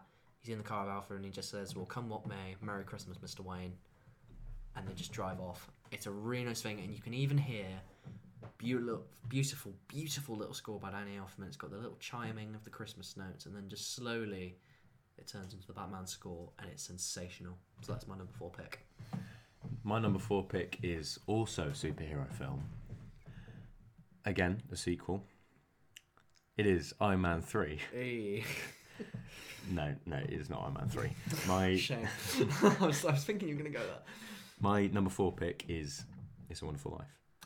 Brilliant. It is That's a classic. Again, an utter classic. It's brilliantly made. It still holds up the test of time, and it's another film that you want to rewatch every year because it's a heartwarming tale about a man learning to love life and his family. And it's one of those films where sometimes, if a film's in black and white, you're like, hmm. Yeah. Sometimes it can put you off it, but in this one, it doesn't matter. It's just an all-time classic, and absolutely brilliant. There isn't a Christmas film alive that hasn't borrowed from it. hmm My number three pick is a very personal choice. This is one of the big Christmas films, and I absolutely love it because it has one of my favorite actors from one of my favorite films of all time. It is Miracle on 34th Street. hmm I absolutely love Richard Attenborough in this movie as Santa Claus, as Kris Kringle himself. I think lots of actors in Christmas movies have portrayed Santa. I don't think anyone has ever portrayed him better than Richard Attenborough. He brings the warmth, he brings the charm, he brings the grandfather like quality to it. He brings the freaking look. The guy looks like Father Christmas. You don't question it. This is a really like clever plot. It like really revolves around the fact that it is Christmas. We want to get him out of prison in time for Christmas. It's a film about ensuring people's hope and joy and belief in this mythical figure that everyone loves. And you get really great smaller performances as well, like Dylan McDermott. He's so goddamn charming in this movie. I would marry him by the end of this movie. He's so charming. He's so nice, and he looks so great. Everything about this movie was well done, and it can just fill you with a little bit of joy and just happiness. You just feel great the whole time watching it. Real fun Christmas romp. My number three pick is controversial in if it is a Christmas film or not, but I will You're not getting any complaints Zach- from me. I think I'll it's a say great to Zach thing. many, many times that Die Hard is one of the greatest Christmas films ever made. When people claim that it's not a Christmas film, I look at them and think they're a fool. Because there are aspects of this that can only work with it being set at Christmas. Yeah, fine, fine. It's also such an enjoyable film, and the way that it's a it's it's about a family coming together, and that is what Christmas is all about. Family and friends coming together. That are brilliant. Can I can I can I make my argument or No. not? I'm just gonna say it's just the fact that it's Christmas merely adds to the effect of the movie. It's not integral to the plot. Doesn't exactly market itself as a Christmas film. The actual tagline for the movie is "He's alone, he's tired, and the only chance anyone's got is him." Actually, no, he's the only chance anyone's got. Not really very Christmassy. Um, it was released in July. Very Christmassy time of year to release a Christmas film. Also, it gives kind of like a message like Christmas Carol, it's like love your neighbour, Miracle on 34th Street, you have to believe in things no matter the odds. Die Hard's just like it's, you can shoot your way out of anything. And then, similarly, we had a recent survey in 2017. Um, I think nearly 5,457 people asked, is Die Hard a Christmas film? 52% of them said no. Only 30% said yes. 18% chose not to vote, but they're just idiots. But That's all that needs to be said on the matter. That's all that needs to be said. It's a lovely film. It's just not my favourite Christmas film. The way you say that Christmas isn't integral to the plot, it doesn't have to be integral to the plot. If you think on Gremlins, it isn't integral to the plot that it's Christmas. You could make the argument He that buys him the present because it's Christmas time. Without him, it could being be his Christmas- birthday. It could have been his Could have been. birthday. And I feel that Die Hard is a brilliant Christmas film because it's different. It's an action film. You don't tend to get action Christmas films. And he writes Ho Ho Ho in blood. You've got a point there. I'll give you that. It does. Ha- I, you, I do hate you in the fact that you make me give shit to Die Hard. Can we just? We've been having this debate for many weeks now. Can we just call this the end? Let's just agree to disagree. It's an amazing film. It's a worthy number two. It's an amazing film, and that's why it's my number three favourite Christmas film. Excellent. We put the matter to bed. Until next year. My number two, it's already been mentioned by Jake. It is Gremlins. I cannot remember a Christmas where I have not watched this film. The first time I saw this, I was about 10. Watched it on Christmas Day. It was a real joy to watch. I love everything about it. The comedy is hilarious. The moments of horror are very well done. The practical effects are brilliant. It really harkens back to when this age was at its best for practical effects. Every character in it is likable and memorable, especially the old witch who gets sent up the electric staircase and goes flying out the window. So many quotable lines from it. Those three rules are brilliant, and you've got one of the most cute little things on the planet out of Gizmo. It also makes you desperately wish that we had more things like Gremlins instead of Minions because Yeah. they're just so much more funny, especially when you look at Gremlins 2. I love everything about it. I think it's a great, great Christmas movie. Like the fact that brings him a present because it is it's Christmas. Like it's what it's able to bring him together with the girl in the movie. It's the fact that he restores her love in Christmas. Good things can happen in that time. And it's another story where they have to come together. The family has to come together, the, the band together to fight these creatures to survive them. And at the same time, you do get moments of joy. Yeah, they're a terrifying thing, but they're bloody funny at the same time. Yeah. That, that scene in the cinema where they're watching Snow White, it's great. It's an just- absolute joy of a uh, film. It's just a dumb, fun romp, and you'll love it, especially if it's Christmas, because everyone will be able to find something to enjoy from it. So that's my number two. I adore this film. It's brilliant. My number two is indeed a made for TV movie. It's the Christmas special of Black Mirror, White Christmas. It is, I'm going to say, flawless. That it makes me feel so strangely festive while also making me hate myself, humanity, technology, and pretty much everything that's ever existed in the world.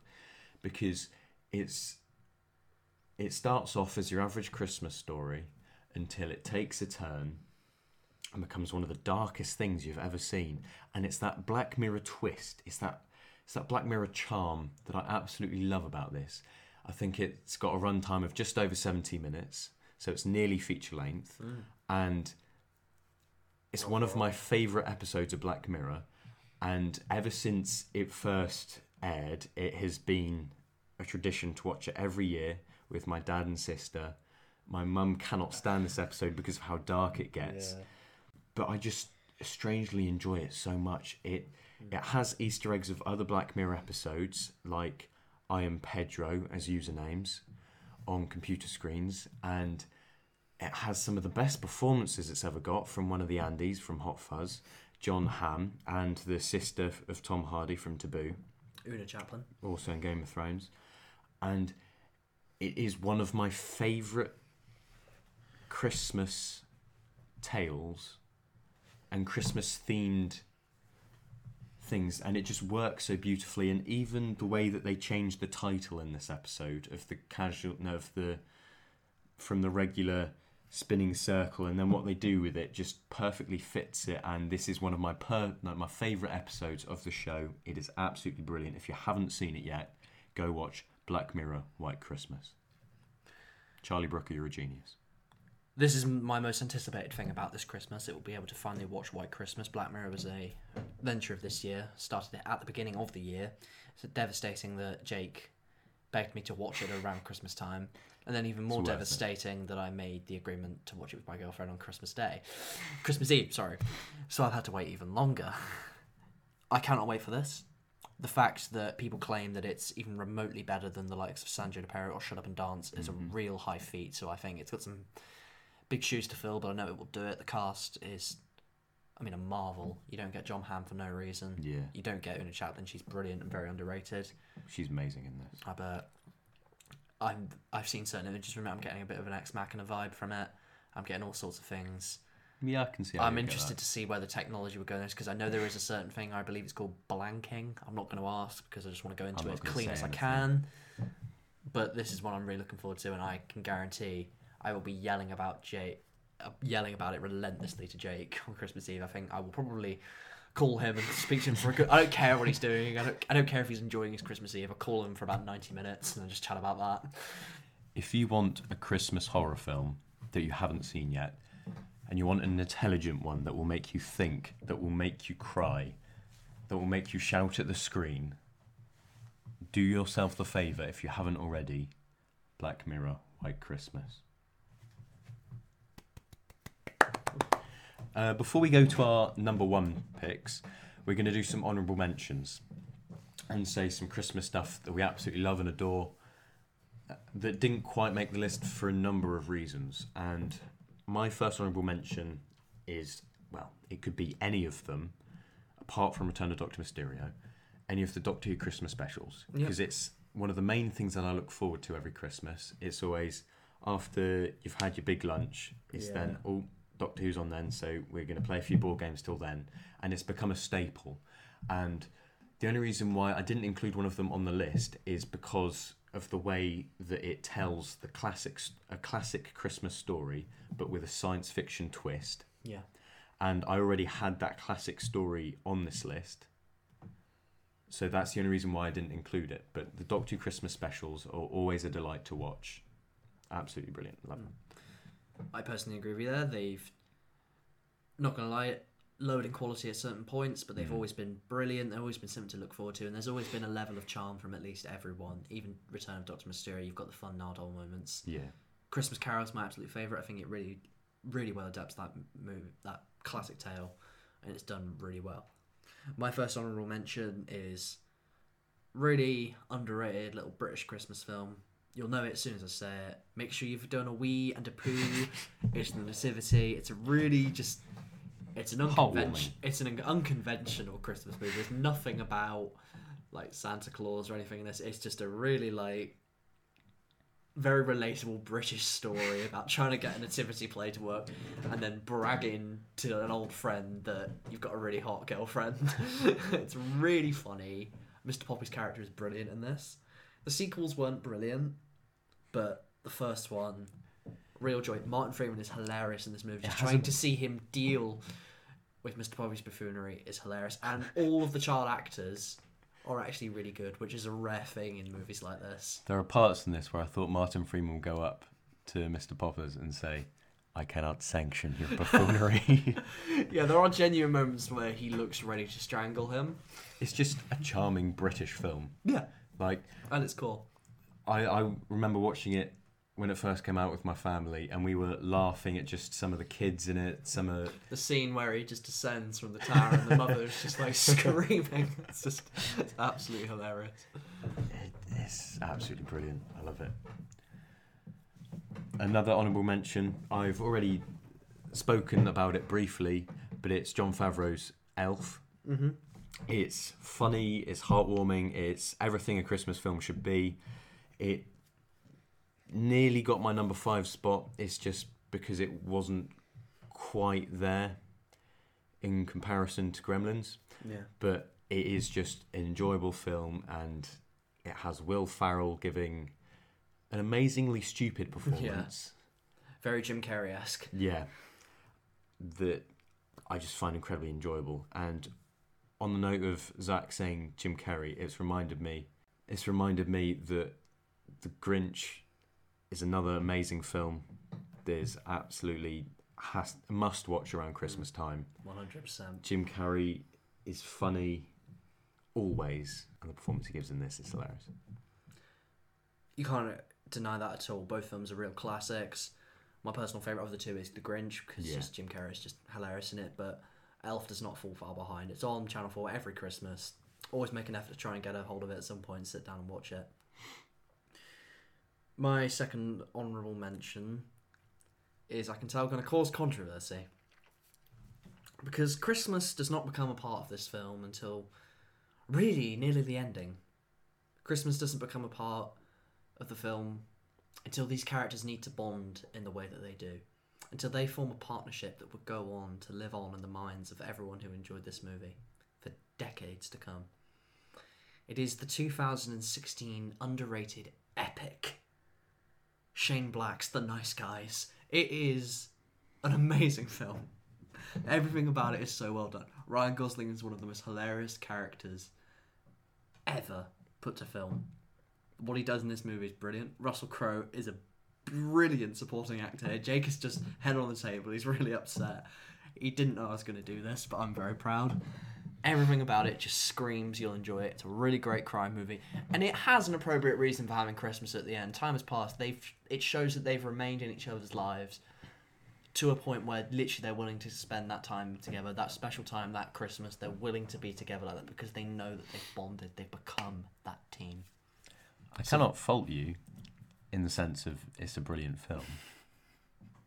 But I can fault you, however, in calling it a Christmas film. I feel that it was more a narrative device to show the passing of time more than anything. Well, let's just agree to disagree on that one then. Another honourable mention is Raymond Briggs, The Snowman. Oh, absolutely love this movie. It it's on Channel 4 every year. I've got the DVD Likewise. and it's just heartwarming. The animation style is second to none. It's beautiful and it actually tells an interesting story that I find to be quite interesting. And it breaks my heart every year, it makes me laugh every year. And Snowman and the Snow Dog from a couple years ago as well was also a nice fitting tribute and sequel to it. Yeah. That iconic song, it's a staple of Yeah. Christmas in Britain. It's a very British film. Everyone knows this. Like everyone grew up with this as a kid. Everyone knows pretty much every scene. And my final honourable mention is another Raymond Briggs Christmas film.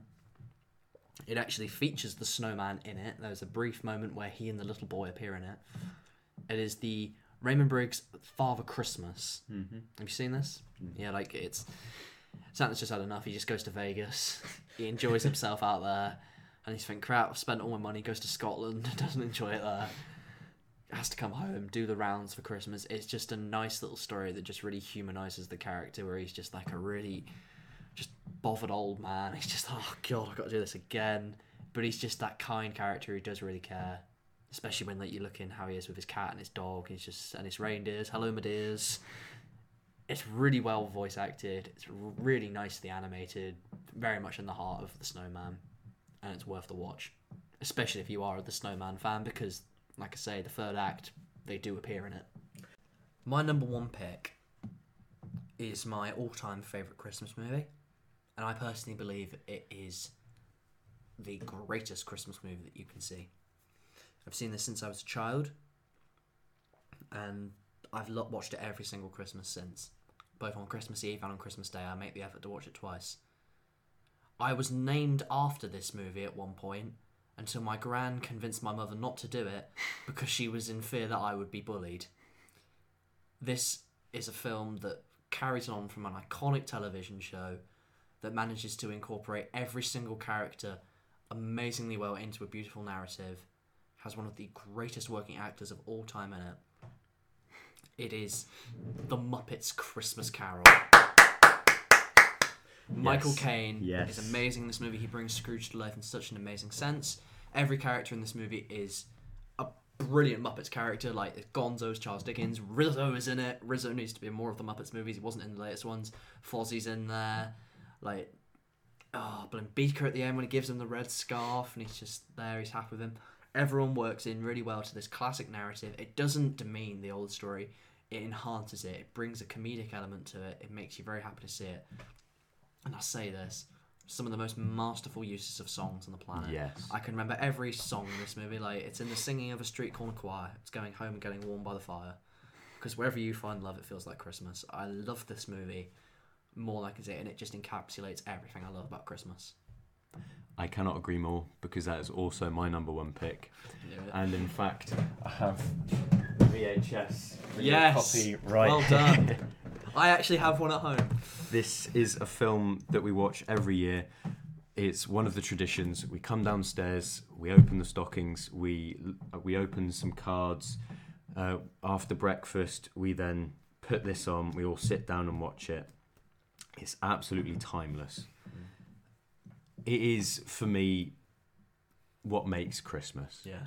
as a film because it just gives me memories from when I was younger and uh, like Zack said with the songs and the way that they put all these different characters into this pre-existing narrative. It's almost the way that Doctor Who did it with finding an alternate take that is fresh because we've seen this story done so many times. Mm-hmm. It's the classic Dickens tale. But the way that the Muppets does it is fun, Yeah. interesting, and infinitely rewatchable. One hundred percent. There's not a scene from this movie that I can't remember. Whether it's just when he's using Rizzo to wipe down the windows, when they're moving along on the busts and it's just their faces, or just when the ghost of Christmas future comes and they're just too scared. So, so we'll meet you at the ending. or just when he says, perhaps they'll enjoy Christmas on the unemployment line and they just jump into the heat wave. This is my island in the sun. It's just so many brilliant satirical moments that pays immense respect to the original movie. And this is a film that Michael Caine gives a brilliant performance. Yeah, he really because does. he's been criticised a lot throughout his work for playing the same character Mm. and doing similar things. And in this, he's given a lot to work with and he does it brilliantly. That could just be the nostalgia talking. No, no, that's, But- I will say it in full. He plays a tortured man in this movie. He plays a loving man in this movie, and it's extremely difficult to appear in these movies. It's extremely difficult to have to play alongside puppets. It's not easy to be able to give emotion to literally something that is, in a sense, lifeless. And he is one of the very actually few real human being cast members in this movie. You don't see him ever have a problem with that, ever question it, or ever struggle. He carries on. He's loving to every puppet. He shows the anger and conviction and love that he would show to an actual human being. And I think that's a masterful technique that he brings to this movie. I adore this film. We could honestly go on about this for hours. So now we're gonna go away and then come back and have a dedicated official sour popcorn top Christmas films list. yeah. So we've gone away. We've got official top 10 sour popcorn Christmas films. Yeah. And starting at number 10, we have Jon Favreau's ever funny Elf. As we said earlier, it's hilarious. It's got some inventive stop motion, the way that it blends different animation styles, and also the way it subverts expectations. It's just a, thoroughly, thoroughly enjoyable film. At number nine, we have Krampus. This is a real dumb, fun popcorn movie. Something you can just, at the end of the day, after you've had all your food, just stick it on, enjoy just the schlocky horror, the, the over the top acting, and just the, the crazy characters. You'll have fun watching it, and you don't honestly need too much to really enjoy it. And number eight, we have It's a Wonderful Life. This is a classic for a reason. It's one of the most famous Christmas films. It's on every channel every year because it is that great. At number seven, we have Batman Returns, arguably the best of the Michael Keaton era. Really, really well made movie. Sensational villains, great subplot, beautiful performance from Michael Keaton, and relates back to Christmas in a really fun way.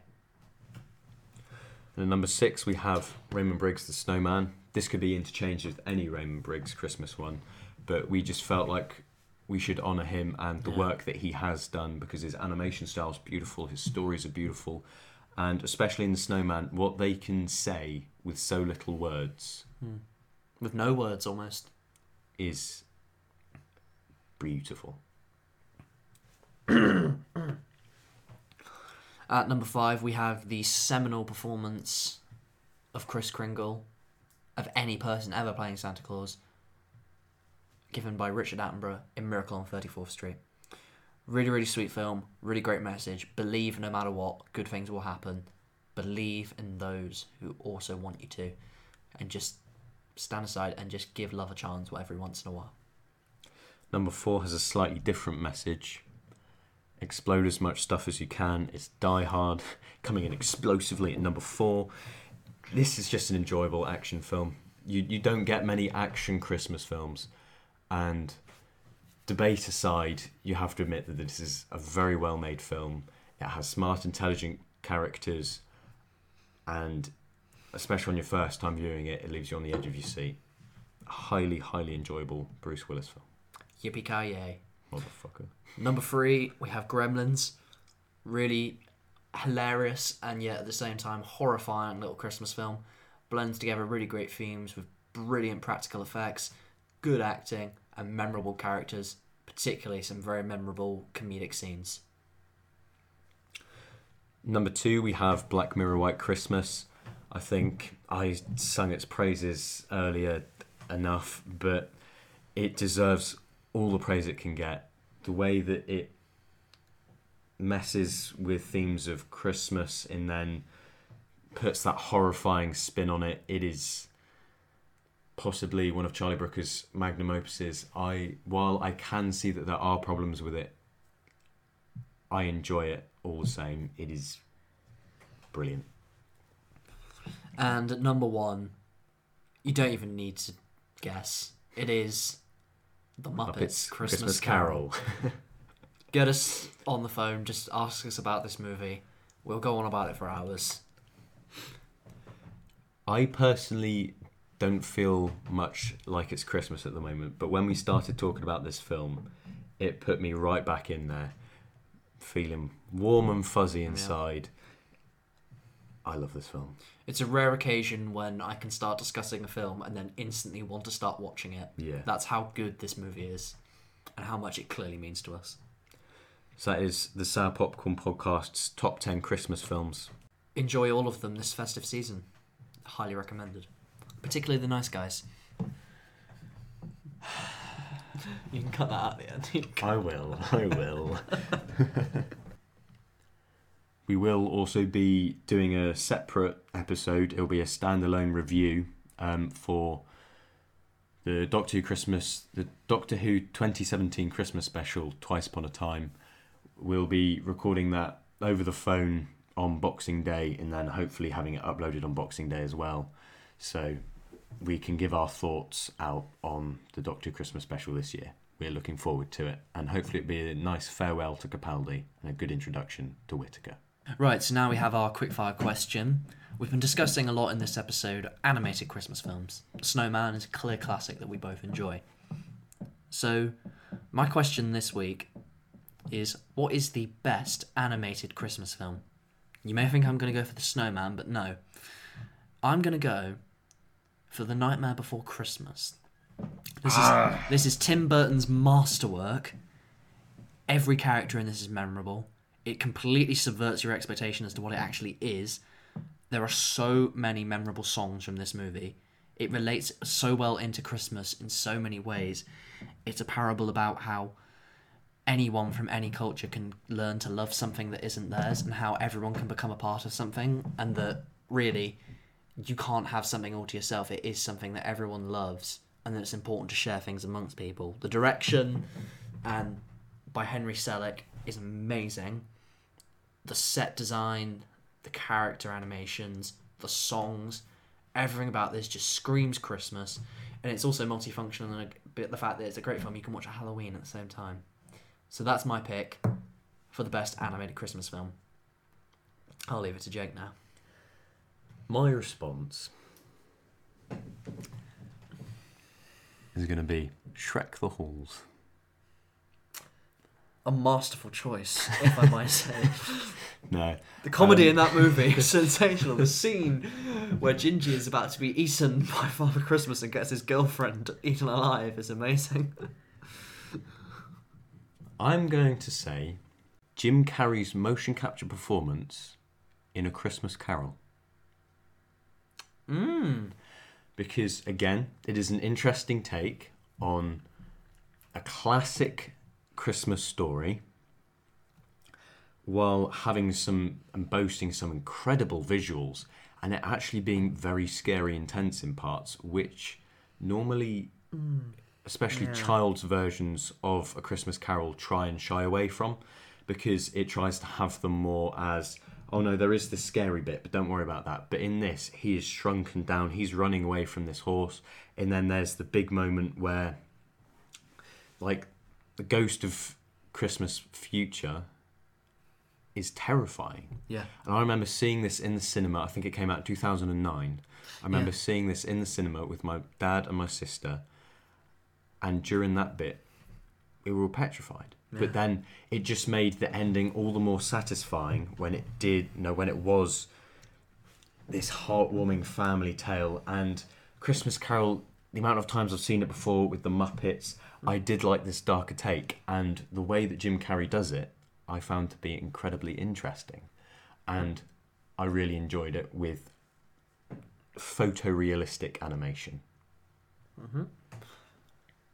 An interesting actual piece of trivia when I originally went to go and see this Jim Carrey um, Christmas Carol, we got there and it was completely full. So they said, um, would you like to go and see Nativity instead? And we went and saw that. it was actually really good as well. But in regards to your selection, I personally, while Christmas Carol has got a lot to offer, you can't deny it is another retelling upon another retelling. I personally believe that while this is one of the best, it doesn't do much to strike itself apart from the others to make itself unique. Muppets Christmas Carol does that with everything it presents.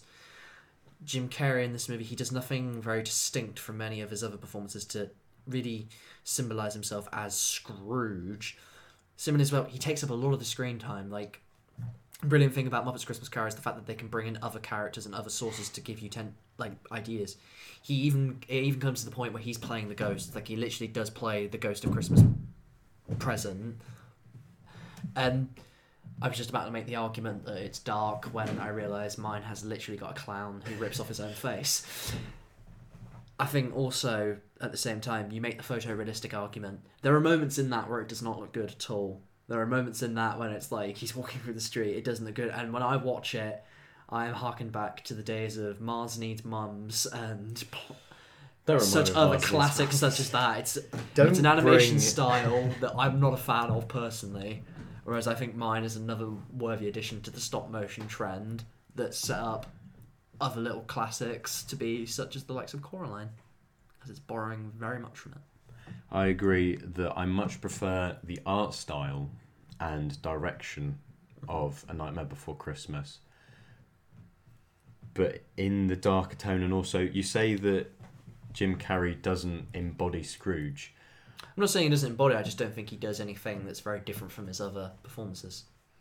It doesn't make the character very unique. I think that can be argued against because I feel that he does sort of, while many Scrooges are the same, as it all has the same character arc and it's all very predictable, the different choices that he decides to make, especially in comparison to his other roles, like his other roles aren't as old, they're all zipping around, they don't have that old decrepit hmm. posture and that and that and that the lip, the lip that he has and the way he talks about him and it does have those over the top Jim Yeah. Carreyisms but I still feel like he makes it different enough and he the way that this story is told is still interesting enough to stand out from the other Christmas Carol retellings. You've left me with a hard choice here. It's a very well done adaptation. There's no denying it. I just feel that mine personally will ta- stand the test of time more. I feel that mine says more about Christmas in ways like that stands aside the many editions of Christmas Carol that we've already had. Mine is able to stand on its own as its own thing. It's an original idea, and it's like something that you don't even expect to be a Christmas film. While yours is amazing, it is another rendition of the classic tale, and I mean, you can say it's borrowing from other adaptations, but mm. that is just an unfair argument in ways. We've got a real stalemate here. I must I admit. cannot disagree with you because A Nightmare Before Christmas is one of my favourite films. Mm. And what it says about Christmas is even if you are a monster, even if you are considered this villain, Yeah. is it still for you? It's still for everybody. It has an interesting and well thought out message while also being incredibly iconic and it's become a pop culture icon. Yeah, Hot The- Topic the- is still going because of this movie. The impact that this one film has had on culture, I can't argue with that, but I still feel that Christmas Carol is that traditional story, and that is what Christmas is. Is that Charles Dickens tale all about Christmas and the impact that your past has, and how it's not too late to change that. I think we've both got two clearly very well animated movies here. They were both enjoyed by us, and they were both enjoyed by lots of people. So I think it's for that reason we're going to have to go to the coin toss. Heads or tails? I think I'm going to go tails.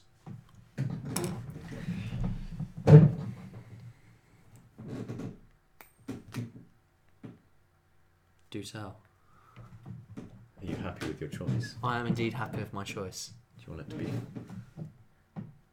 I'm I'm I'm fair. It's tails. Yeah, go ahead. I'll be really annoyed because what I did is I flipped it and then I turned it around a few times in my hand and I'll be really annoyed if I then if it landed on heads Yeah. and then I then made it. Yeah, you've jinxed it now, mate. You've jinxed it. I'm not gonna look. Zack, what is it? Jake. No, no, no, no, no, no, no, no. Do not look. Do not look yet. It is the spirit of Christmas. And at Christmas we give gifts. And today I give to you the gift of realizing that you have won. Yes. My reign of victory is over. But it's Christmas, so I'm, I'm not that bothered. but I can't fault you. I Yeah, that was a good round. Yeah. I I think that A Nightmare Before Christmas is a much superior film, and it definitely will stand the test of time. It's just our quickfire questions: who can make the better argument out of it? yeah. And I can't fault you on any of the points you made about Nightmare Before Christmas. Thank you. I tried to make a, one that we'd get a good argument out of. I thought you were going to go for something like The Snowman, but you pulled that out of the hat. I haven't seen that I movie in so long. I thought I'd go for something that not a lot of people would consider the best animated Christmas Yeah. film because I wanted to challenge myself. But I also am annoyed because as soon as I said it, I realised why didn't I go with Rudolph? You know the Oh, yeah, yeah, the the classic, original yeah, classic yeah. one because that is hmm. Yeah, you, you opened up yourself to a movie where I could bring in Mars Needs Mums as an argument against it. that that never crossed my mind. I'm not gonna lie to you. Right. So we will now move on to what's appertaining. For me, not a great deal. I've been currently working on my documentary for my EPQ, how was the horror genre changed over a 100 year period in film. That should be very done. That should be done very soon, in fact, and it'll be uploaded on the channel when it is complete. Other than that, just been diving back into some classic movies for Christmas. As you say, we have our big marathon. We have Gremlins. We have the Muppets Christmas Carol. Other than that, though, next week I should hopefully be planning to start Dark, new Netflix original series. But heard nothing but great things about it, and I'm looking forward to starting it. I, I received the Godfather complete DVD uh, collection for my birthday a couple of months ago, and I've been intending to get into it because I've been told by too many people how I should have seen them all by now because they are classics. And now we head into bargain bin. I've actually had a good week for bargain bin myself. I found some good little finds. I, I managed to pick up a copy of Insidious. Was very happy with that. The film that destroyed torture porn. I was able to get a copy of Oculus. Really, really underrated horror film. I think it deserves more press than it gets. Was able to get myself a great copy of One Hour Photo, a really, really underrated Robin Williams performance that is actually really good. Highly recommend it. That is me. That's my bargain bin this week. This week I've been very successful with my Blu-rays. I got the entire first series of Homeland on Blu-ray for one pound. That was a find that I was very proud of. Um, as, along with series two of Heroes, f- on, again on Blu-ray for a pound. I also got one of one of the top ten horror like f- sour popcorn horror films, Monster House, on Blu-ray for a pound. Yes, mate. I, I already had it on DVD, but it I'm slowly trying to build, Build up, up my Blu-ray, collection yeah. of Blu-ray. Um, and I also got Pirates, the David Tennant classic, again with the stop motion animation. Yep. Always Brilliant beautiful Aardman style. movie. Yep. I also got the the classic Bill and Ted's Excellent Adventure on DVD for twenty five pence. Uh, I thought that was a hell of a find. It is a hilarious classic, um, and I can't wait for the sequel coming out sooner than we initially thought, and that makes me very happy, very happy. And now this leads into my recommendation of the week. I'm going to be recommending two films because my main one isn't for everyone, to say the least. They're, they're, they're both Christmas films, but one of them is a sick and twisted horror film for those of us that aren't, uh, for those of us that do love the darker and grittier tones and darker and grittier films. It's a Swiss film um, um, that sees Santa Claus as this villain who as as this villain and while this has been done in other horror Christmas films, it hasn't been done like this. And I want to say as little about it as possible because I feel the less you know about this going in, the more fun, well, not fun, the more you'll get from watching it.